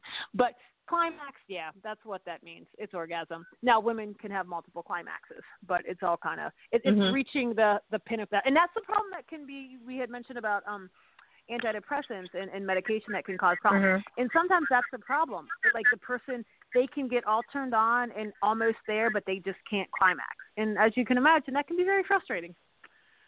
So that is Yeah, one I unfortunate side effect sometimes. And sometimes they can lower a dose of medication or add a different one that could help. All right. Now, well, before we keep going, because I have a million more questions, was there anything that you wanted to talk about? Or if someone wants to ask you a question, um, can they like email you or something? Yeah, sure. So Do you want me to give you my email? Yeah. it gives away my name, but Oh, no. Okay, no, no, no, no, no, no, no. No, wait a minute. So you can email me, and then pass I have uh, email. Yes, because I have a business email that's just for Make Me Feel It Radio. Ah, Okay, Um, that, and that since everybody You can pass it already on to know, me. right? Yes, and since So, everybody so, already so we'll knows feel like it's all anonymous. Yes. Right, right, right. Because I don't want anyone to feel like you know their business is out in the street, and it will remain between us three. But once I, I you contact so I won't me, know then their I can name. give They won't you know my name. It'll be cool. right. All right. So if you have questions for Megan, email me Stacy L Ferguson seven seven at gmail dot com, and I won't judge. We all in this together. I'm here to help you. Don't worry about that. And we're gonna get you some um, answers to your questions. Um, if you have questions now, feel free to inbox me on Facebook, Stacy L Ferguson, if you're not already my friend. Or if you want to ask a question on air, just push one, and we'll exit if you're on the phone with us now. Um, so we're going to keep this party going. Keep this party going. All right. Um, Stacy, you had said about if there was one thing I Mhm. wanted to add, and there it is. There is one thing that I think yeah, that go. actually a, a fair number of people. There are some women that that tense up with sex, and it it always makes it either impossible for them Wait to have minute. sex Wait, or very wait, hard. Megan, Megan, Megan, can you hear me? Uh-huh. Yes. Your yes. phone breaking up. Can you hear me now? Yeah, that's better. Okay. So it's a condition called vulvodynia, which is basically it means that sometimes it can happen after trauma, but sometimes it's just that um, they just tense up. There's any kind of stimulation down there. They're it's like they're on hyperdrive. Like their vagina just tenses to the Mhm. point that it almost, as the guys say, it feels like a brick wall. Like they can't get past it. And a lot of times, then it's like the brain kind of senses sex as painful, and then it almost it's this vicious cycle. So, and what people, you know, I mean, what they really need to do there is ways to treat it. There's um, with um, dilators. Sometimes there's actual physical therapy that can help. Um, but mainly letting women know that it's not impossible, because a lot of them feel like I can't have sex or something wrong with me. Oh my God, um, or the guy feels like I'm always hurting her. So I would encourage any of those people that have consistent painful sex or difficulty having sex to please get help, because I think the longer people go with that, it, it becomes more of a Mhm. psychological issue, and there is things that we can Mhm. do that people can end up having, you know, healthy sex lives. So please, we don't want anybody Yeah, not being able to have sex. Right. That is a good question. I mean, that is good knowledge um, because um, I have talked to several people, and that was one of the questions, but that was further down the list that I hadn't got to. So, if you are having sex and it is painful, if you are feeling any kind of discomfort, that is something that you might need to check out. Sometimes it's not because he got a big nail, and you know, sometimes it could be something going on and you need to see. So if sex is continuously painful, that's something you need to get checked out and make sure everything is good. So yes, Yeah, thank you so very much for that. Yeah, if they've never actually had sex, sometimes the hymen can be super thick, and the problem is, Mhm. is that it actually needs to be kind of like surgically opened, that it's not just going to tear on its own. So that that can be another Okay. problem in the beginning. So sometimes it's a real easy fix, and other ones, you know, the sooner we we get to it and figure things out, then the better. Okay, cool. Now, question. Can I really break his penis? So I guess in the process of having sex, you know, sometimes it bends or something. It's not going to break A little, a little bit of bending is okay, but actually, a true broken penis can be like life threatening. Um, because what in there, there's some articles about like porn stars that have broken their penis, but what happens is is that the penis is so engorged with blood that Mhm. if it what's breaking i mean it's not a bone there's not actually something breaking but so when it's so hard the the urethra which is the tube on the inside of the penis will actually tear more easily than the outer skin so what happens is if you Mhm. really bend the penis when it's really hard it will tear Mhm. the urethra inside and they can hemorrhage like all that blood that's filling Oh, up my. the penis comes shooting out of like the pee hole like the urethra so it can actually like that person nine one one like so yeah that's what you know be careful when you're like bouncing or anything because yeah Mhm. i mean it is it is extremely rare but it can hurt the guy and if it truly broke which would mean that it that actually the um the inside of the the penis tore then it can be Mhm. life threatening so you know so but again extremely rare but one of those things Mhm. you know that like it, it is possible so don't be you know doing crazy jumping around on the penis and laying Right. wrong or something Right. So slow down, all y'all okay. young Thundercats. but the other thing is there's most penises are not straight so some people think they have a broken penis but it's just a curved penis and some some curves are more than others and they can curve all different directions So, and sometimes that can be a benefit. How about it? Works. Mhm. All right. What should I do if the condom comes off inside me? Technically, the vagina is only three inches long, so you can reach it. I mean, you may, you can certainly go to your provider. I don't think you really need to go to the ER for it, but um, generally, just try to get in there with two fingers deep enough. Like what I would say to do is go sit on the toilet, all right, and as if you like you're having a bowel movement, you kind of like bear down. Mhm. That kind of the cervix Mhm. will push anything. That's the same way to find a tampon that got stuck too far up there. Mhm. Um, but if you really can't get it, come in. We can easily, you know, remove it at, at the clinic. Mhm. But usually you can find the end of it. But you don't want to leave anything in there because what will happen is you usually will end up with an infection um, because of, yeah, any foreign body that gets stuck in there. And definitely no food. Food's a real problem. Garlic. I've had people that had garlic stuck inside there. So Garlic. yeah, there's Okay, whatever. I'm not judging. yeah that it treats for something and you normally tie a string around it but the string came off and the garlic stayed in there so Okay, now wait a minute. So it's the old wives' tale that you do what? Put a string. In, what is That- the garlic in your vagina supposed to do? I think that technically garlic's acidic. So the idea is like if you have bacterial vaginosis or there's an imbalance that and then I think also sometimes for pregnant women if they have like group B strep or something, that garlic can help like cure that. Um, so people actually take cloves of garlic and tie strings around them and put them in the vagina. And I don't know if it works or not, um, but Megan. it can get stuck in there and then my whole office smelled like Italian. Wait a minute, cooking. It Megan. was. Um, your phone breaks. Your oh, sorry. I said my whole office smelled like Italian cooking. okay. Very garlicky. Okay, It was so kinda gross. your phone your phone broke up, so we didn't hear the end part. So the point of putting garlic in your vagina is to do what? It could help fix like the pH. So um Oh. if, if certain people have certain infections like bacterial vaginosis and then I think it's also used um it's a supposed to be a cure for group B strep.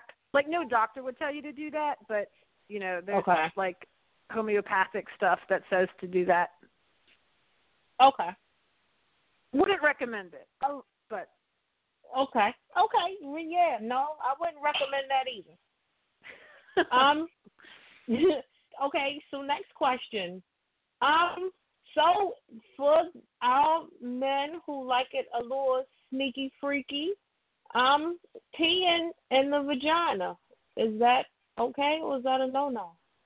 It is. I think it's pretty hard to do um, because they kind of they can't really pee when they're hard, so they kind of have to get at least like you know to.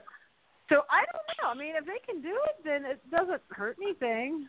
Um, I mean, urine's Okay. pretty much sterile, but I think it, it's actually kind of physiologically hard for the guy to do. Okay. Same way, like after a guy, after they, you know, when they're still hard and they have to pee, they have to go to the bathroom. They're kind of like standing there for a minute, you know, until it can come out, because it's like there's two different systems. So the when it's hard, it shuts off the urine. So that's why it's kind of hard to do. Oh. Okay. So next question: Can you prevent queefing during sex? You know what queefing is? I totally do, and I totally don't think Okay. there is. I mean, if someone if it depends on the position, so definitely certain positions, or just coming all the way out and all the way in. You know, I think that puts more air in there. So I'd say maybe don't pull all the way out, but really it doesn't Mhm. happen. And I would encourage the person to just, you know, like again, sex is messy, sex is noisy, all kinds of embarrassing things happen with sex. So you know, you just kind of Mhm. got to roll with it. Um, but and queefing doesn't hurt anything, but yeah, you can end up, especially when things really get going fast and and quick. Yeah, you Mhm. could end up with a lot of air in there, and it's fine. Um, but I'd say that yeah, maybe slow it down. Don't have the penis come all the way out and back, um, and maybe you know change your position. But again, it's it's not a big deal. All right. Now, I I'm my um. I'm trying to get my computer to work with me here. Please, if y'all hear my husband coughing in the background throughout the whole show, don't be mad at me. I'm sorry. He got the cooties and his allergies is acting up, and I'm putting him out the room now. Oh, poor thing. Um, porn. What's your what's your what's your what's your what's your I don't know. What's your idea or what do you think about porn? Is porn good? I think- Is too much porn Well- not good? I think if the person literally feels like it's if they like are you know spending more time watching porn than engaging in their life, then that is a problem. Um, like if they Mhm. if it's addiction level, but otherwise there's nothing wrong with porn. I mean, I think that you know you can get ideas from porn. Um, Mm-hmm. sometimes it, it can turn you i mean it's it's true it, it works for a reason you know so i think sometimes couples watching porn together can be good because it gets them both in the mood and i think sometimes pretending you're a porn star can be fun um so uh, you know right. there's reason why people are doing porn and and if they are underage or you know yes i mean please stay away from child porn please but Yes, other than please. that um whatever is, is fine i think as long as you know you are not it's not getting in the way of your life.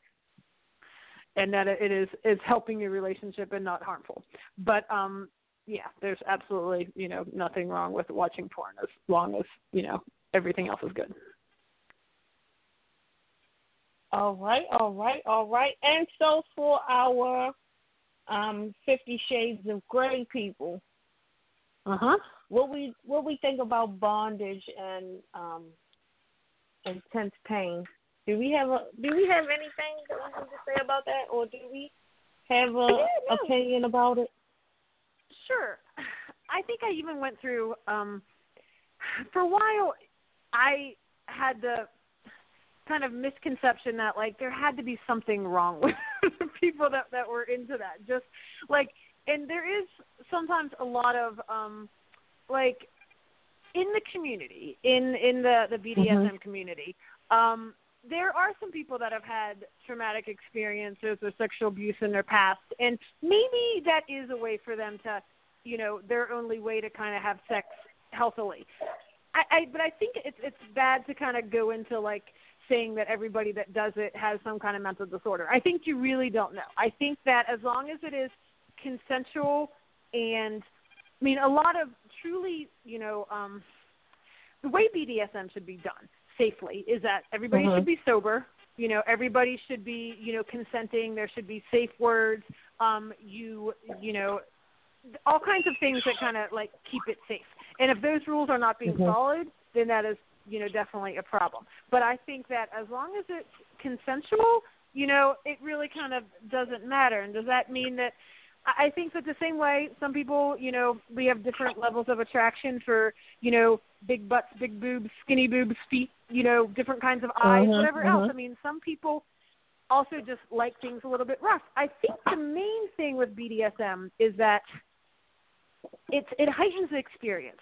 So whether that be sensual or psychological, um, you know, there's certain Mhm. things that you can do, setting a scene, role play, that kind of almost trick your mind into putting you in a different place, and that can stimulate things. So that can make a sexual Mhm. experience, um, you know, better. Um, and sometimes BDSM is not about sex at all. It's it's really about more of the the power Control. um you know yeah so Right. it's, and and i think that that is all fine as long as everyone is you know on board and and there's safe words and there's you know all of that um i think that you know to it, it gets tricky when you know not everyone is playing by the same rules but um i Mhm. think you know as long as it's all consensual then whatever you want to do go right ahead um it doesn't mean there's anything wrong with you it's just you know what you like um and there's safer ways to do it like you know you want if you want someone to whip you, there's certain places they should not whip you. So you definitely want to Mhm. stay away from the spine. You want to stay away from the kidneys. But areas that Mhm. you know are are safer is if you're going with the shoulders or you're going with the buttocks or you're going with the back of the legs, Mhm. not the knees, but like Mhm. the you know. And then there's parts about like the master really kind of has to be aware that he's not hurting the person because sometimes when you're in that euphoric you know, Mhm. and you're Mhm. like, oh my god, keep going. But the person has to watch the person's skin, make sure that you know Mhm. they it's not too hot, that you know they're not Mhm. you know pushing past a certain point. I mean, you may have bruises, you may have welts, and and some of that's fine. It just depends on kind of what you've agreed on ahead of time. Um, and Okay. yeah, I mean, but we don't want to cause serious damage to anybody. And also, there's sometimes like needle play and hooks and stuff like that, and it just there has to be a lot of care that everything's being done sterile and that you can call 911 and and and all of that stuff. Um, but I think that you know I, I've come to finally kind of realize that you know judging people doesn't ever help. You know, as long as you Right. help people, you know, get off the way that gets them off safely and, you know, with everyone's consent, then whatever. You know, Mhm. it's fine. All right now. All right. Okay. How can I make my partner, I guess he's a male, last Mhm. longer? Is there something I can do to make him last longer during sex? Um, yes. I mean, he does have to communicate with you though. Um, so definitely you can get a guy. It's almost like this pause, like right before. The, so the guy kind of has to let you know, like stop. Mhm. It's the same thing like women that they can kind of like squeeze their vagina, like when you have to pee, you like squeeze. Men can do that same Mhm. thing, and it kind of will stop them from ejaculating. And it's it's like a that is actually the one way that men can possibly have multiple orgasms. But they have to time it really good.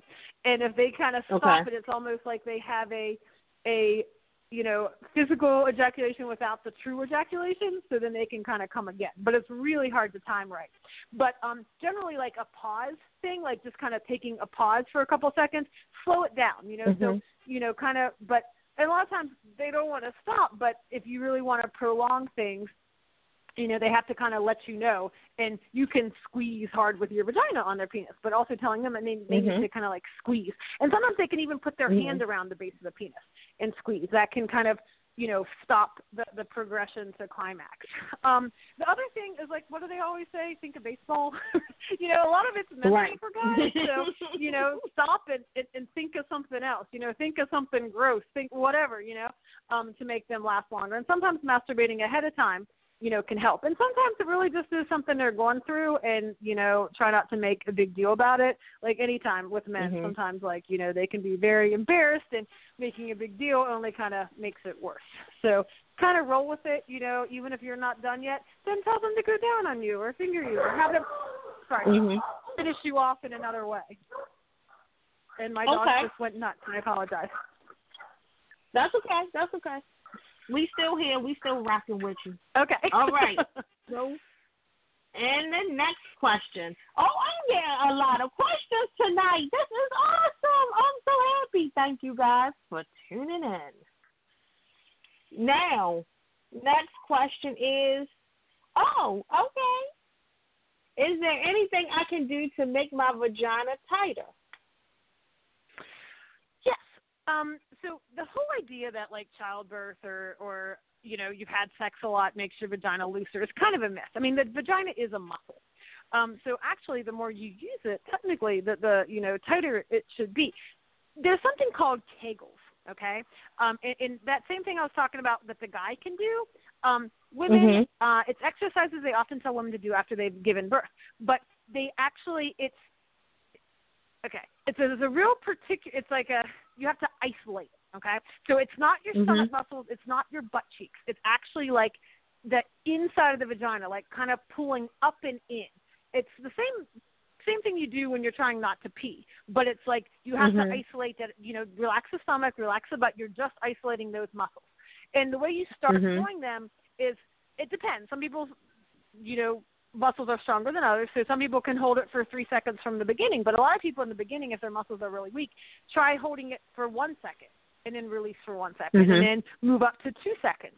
And what's recommended is that you you know try to get up to holding it for three seconds and then releasing for three seconds about you know ten times Wait, so 10 and, times and then you can yes, but you can like practice it at different times. Like it's like you're doing ten sets of it. so you you do Okay. that ten times a day. At you know you can put notes on your mirror. You can you know in your car. You can do it whenever. You can do it in a staff meeting. You know, wherever Mhm. you think about it, you can do it. Nobody knows you're doing it.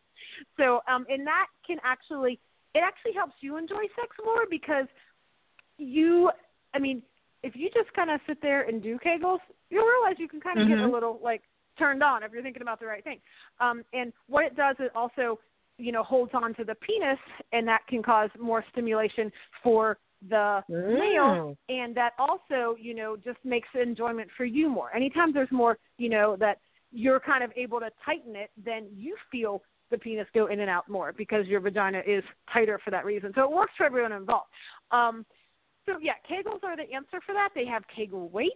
They have these like um Wait a minute. What you mean Kegel cable ball weight? type That means they Oh actually yeah, have I little do weights know that. that you can put in your vagina and you can actually almost like but there, there's two different things there's kegel weights that you really are actually kind of like lifting up the weight with the vagina where the one end goes in the vagina and the Mhm. other hangs out but there's other ones that are Mhm. like two balls and the balls kind of like move around in there and then that kind of stimulates you to contract so um it's it's interesting they have all that stuff on like the the good vibes and um uh oh, what's the other one? Um, Babeland websites and stuff.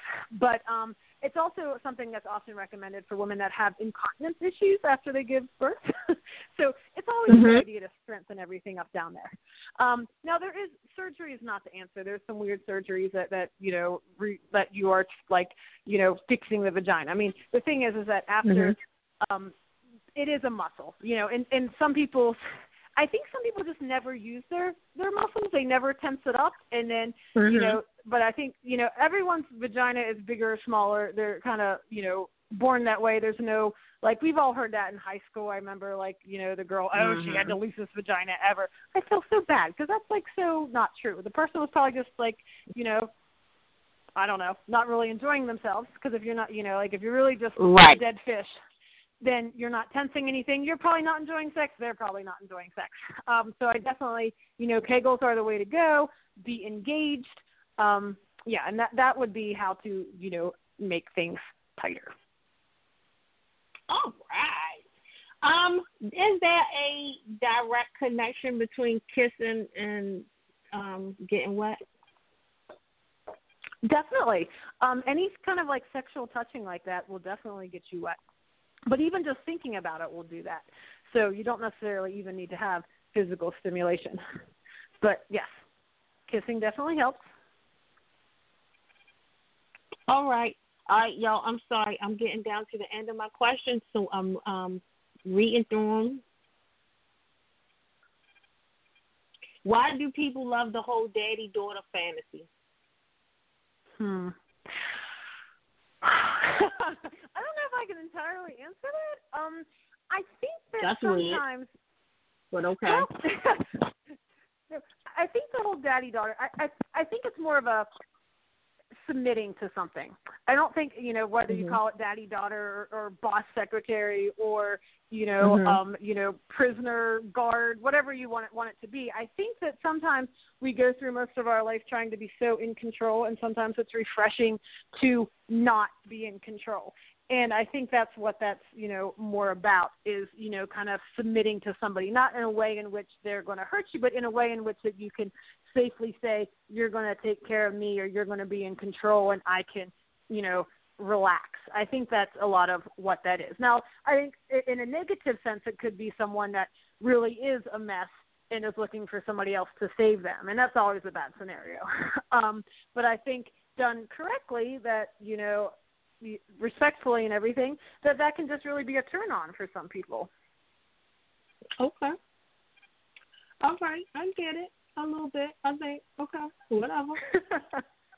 yeah, the key is just trying to be open, you know. I mean, because you never know Mhm. what you're going to like, and stuff that used to be so taboo like ten years ago. Now, you know, everyone's all Right. about like, you know, a little bit of handcuffs and everything else. So I think that like Mhm. you never know until you try it, and it might be something that you know, as long as it's done respectfully and safely, it could really, you know, help your sex life. All right, all right, all right. And we need anything that's going to improve our sex life because women, I am so tired of y'all walking around mad. I'm gonna need you to find the right guy that works for you. And even if that's the only thing you use him for, I'm gonna need you to get some and stop walking around Mhm. mad all the time. I went to okay, so I had an event yesterday. We were at the barber shop and two women walked in. One woman one of the women was so nice and so friendly and talking. The other one from the time she walked in till the time we left, she just sat there with a mean face and just kind of stern and looking up and she don't know us from like I just wanted to be like can can some of y- one of y'all take her in the back and let her relieve some stress real quick so she can come back and just be nice and pleasant. Like I need you guys. Like you don't understand the effects of sex. Everyone needs a good sex partner, even if you don't want to be in a relationship, even if whatever the case may be. You need to relieve some stress and get some good pheromones flowing so that you can be nicer a little bit. So I mean, No, on, it's y'all. true, and that's it. why I think vibrators are key for you know if you really don't have Yes, anybody that you want to be with. yes, a good toy That's can fine. Yes, get thing. yourself a good toy. Yes, whatever works for you, get it done so that you can be nicer. Because everybody just walking around angry. That's not good. All right, so you are listening to Make Me Feel It Radio. This is your host Stacy. This Sunday night and every Sunday night, and our special co-host is our Dr. Ruth Megan. So all your questions, if you are on the line and you have a question, uh, push one. If you are listening from your computer and you want to inbox me, Stacy L. Ferguson, send me an inbox message. I'll ask it over the air, and you'll get your your questions answered. All right. Next question is, what is the protocol of condom usage in a two girl, one guy threesome? Should you be changing it with both girls every single time? Hmm. Good question. Technically, yes. I mean, cause yeah, I mean, yeah, I mean, yeah, cause no, no, yeah, you'd really want to to change it every time, which can be kind of annoying, but eh, that's you know, threesomes are kind of annoying that way sometimes. Um, so to to do it right and and prevent any exchange of fluids, because otherwise, yeah, her juices, yeah, he won't get the juices, but the girl's juices will get switched back and forth, and girls Right. can definitely get STDs from each other. So yes, they would Right. have to change the condom between everyone. And um, to our LGBTQ community, um, if you are girl on girl um, and you are using a strap on, you should be cleaning it um, because strap ons can transmit STDs also. Yes, you can use condoms or you can use um, silicone.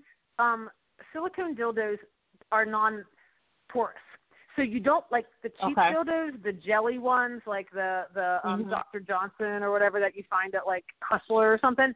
Those are not good dildos. Mhm. Those should be thrown out for each new partner because they're they're jelly and technically it's porous, so germs can get in there. Now, usually an STD is not going to stick around that long, but still.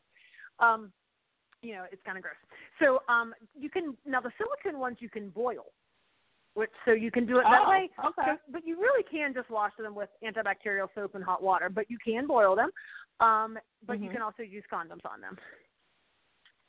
But those are usually Okay. expensive investments, so you're usually not Mhm. going to throw it out with a new partner because you probably spent $120 on it. Oh, yeah. Mm-mm. You're going to need to find something that's not porous so you can wash that thing off and keep it moving. yes. All right. Um, if you are having intercourse and uh you are going in both the vagina and the anus, uh, is is is it That, a that can be a complete problem. must that you should right that you should Well, be yeah. washing it off in between? You really should. Um, the problem is, is that there's a lot of bacteria in the anus, and that bacteria can cause uh, a urinary tract infection because the urethra, the opening to the to the bladder, is right inside the vagina.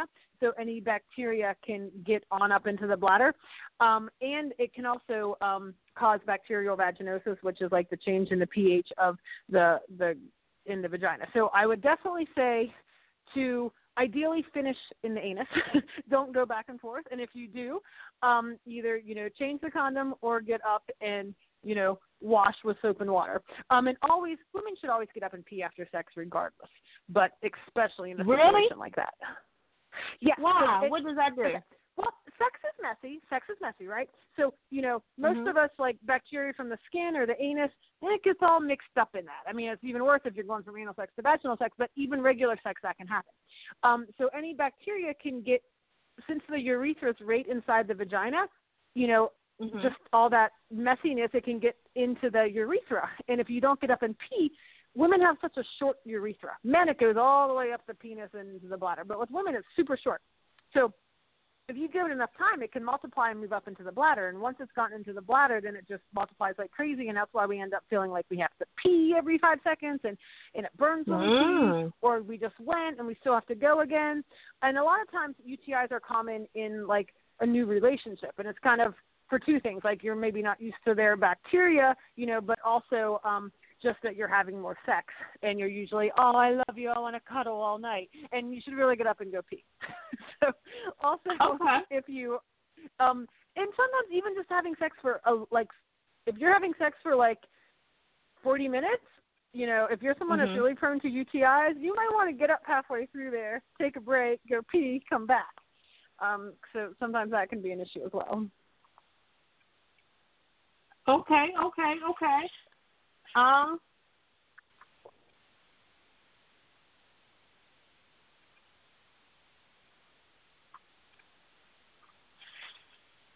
I'm coming, yo. I'm sorry. I was so busy listening, I totally forgot to get my next question ready. I You know, right, apologize. That's a very important thing. I tell all the young people that I see is that like nobody realizes that, but UTIs can be really annoying, and you can't get any medication over the counter. So um, there is a medication that helps with the burning, but it doesn't actually cure it. So there's a medication Okay. called Azo urinary pain relief. Good until you Mhm. can get in with a doctor, but you got to go see a doctor or a nurse practitioner. Okay. Um, hey, I think that was all my questions, really. Mm-hmm. Wait a minute, y'all. If you have any questions, feel free to inbox me. Or if you are on the line with us and you have a question, feel free to push one. If you inbox me, it will remain anonymous. I'll just ask the question and then you'll be listening for the answer. Uh oh, what is going on? That's not right. All right, so I guess that is it for us for tonight. Because I don't have any more questions. That's all right. Thank you. I mean, And it's great. I think you know, well, what you said, it's true. If everyone was having, you know, more sex, plus it's the cheapest way to make yourself happy, all right? Mhm, Other than mhm, buying expensive mhm. things or dangerous things like alcohol and drugs, and you know, I mean, sex can make you feel great, and everybody pretty much has it accessible. So, um, definitely. Um, but no, it was fun. Thank you, Stacy.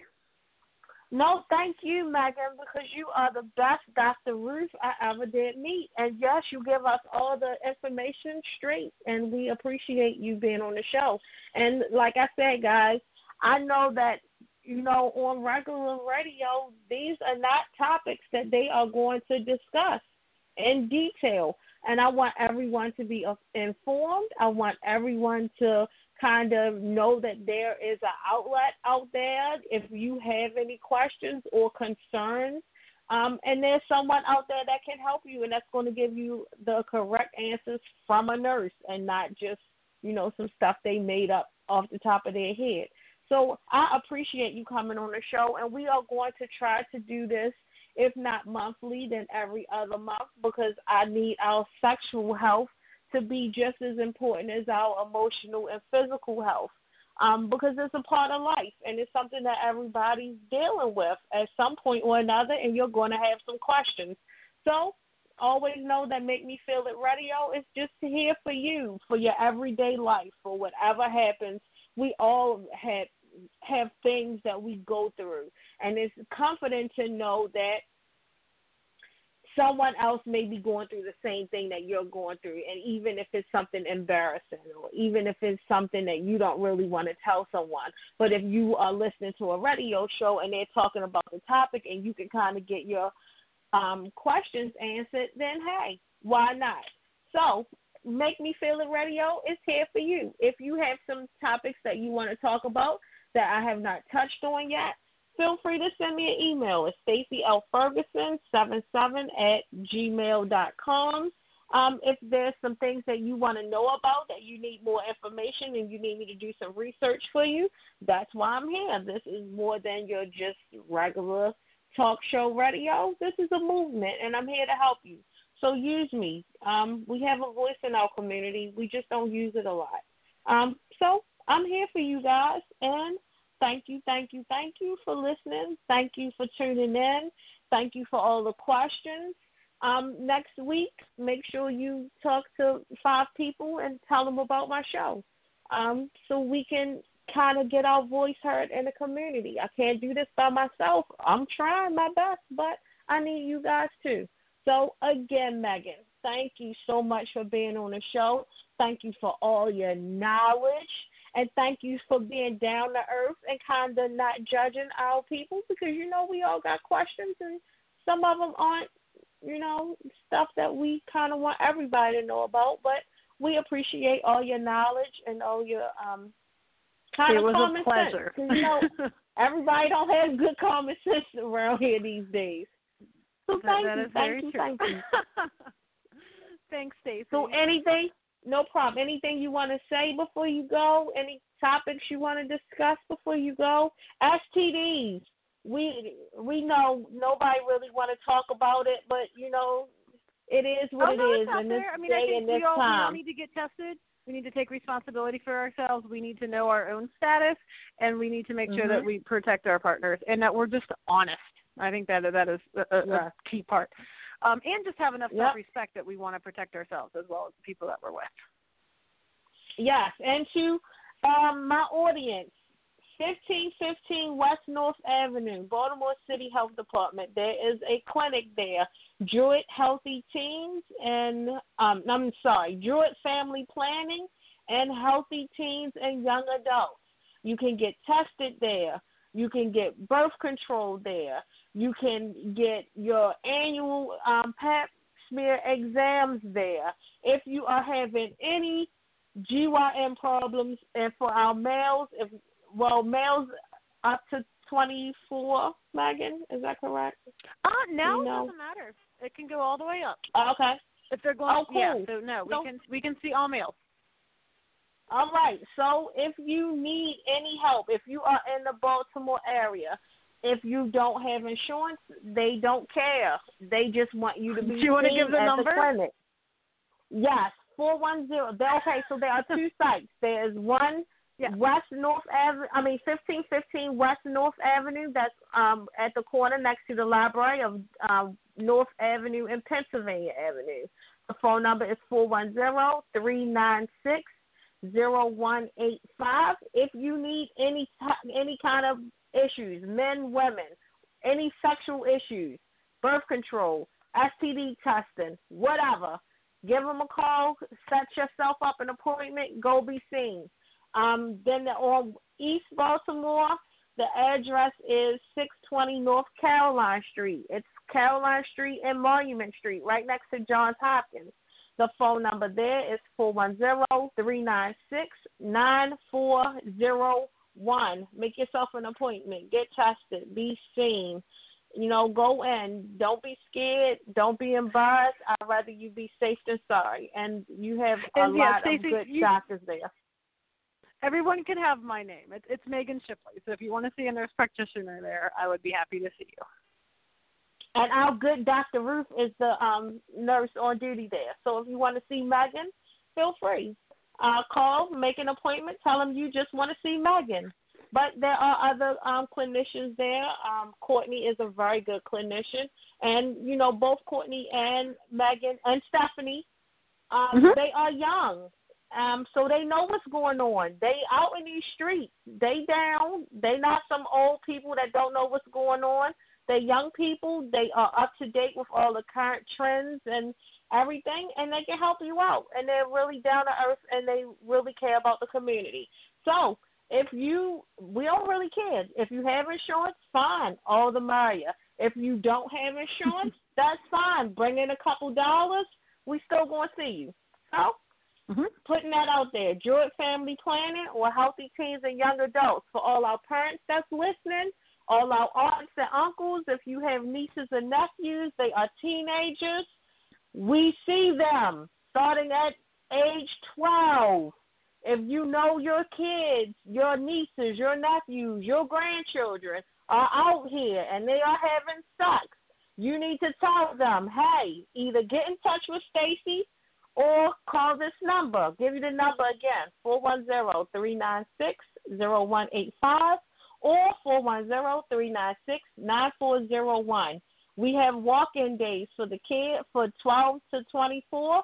Um, we have a day that they can just walk in and be seen. They don't need an appointment. So give them my information. Tell them call me. We need to keep our kids uh, safe, and we need to keep them um, keep them tested, keep them whatever. We need to keep our kids because we can't just have our kids out here not knowing any better and getting into everything. So send them to Druid Family Planning and Healthy Teens. We'll take care of them. You good, Megan? I'm good. Thank you, Stacy. Thank you. It's been a pleasure. Thank you for listening to Make Me Feel It Radio. This is your host, Stacy. I'm signing off for the night. Enjoy your week. Smile. Have some sex, either with a person or a toy. Stop being so stressed out. or rub one exactly. out. Whatever you're going to do, get it done. Walk around and smile and be happy. I love you, Megan. You the best. I love you too, sweetie. Bye. Good night, everyone. We signing off.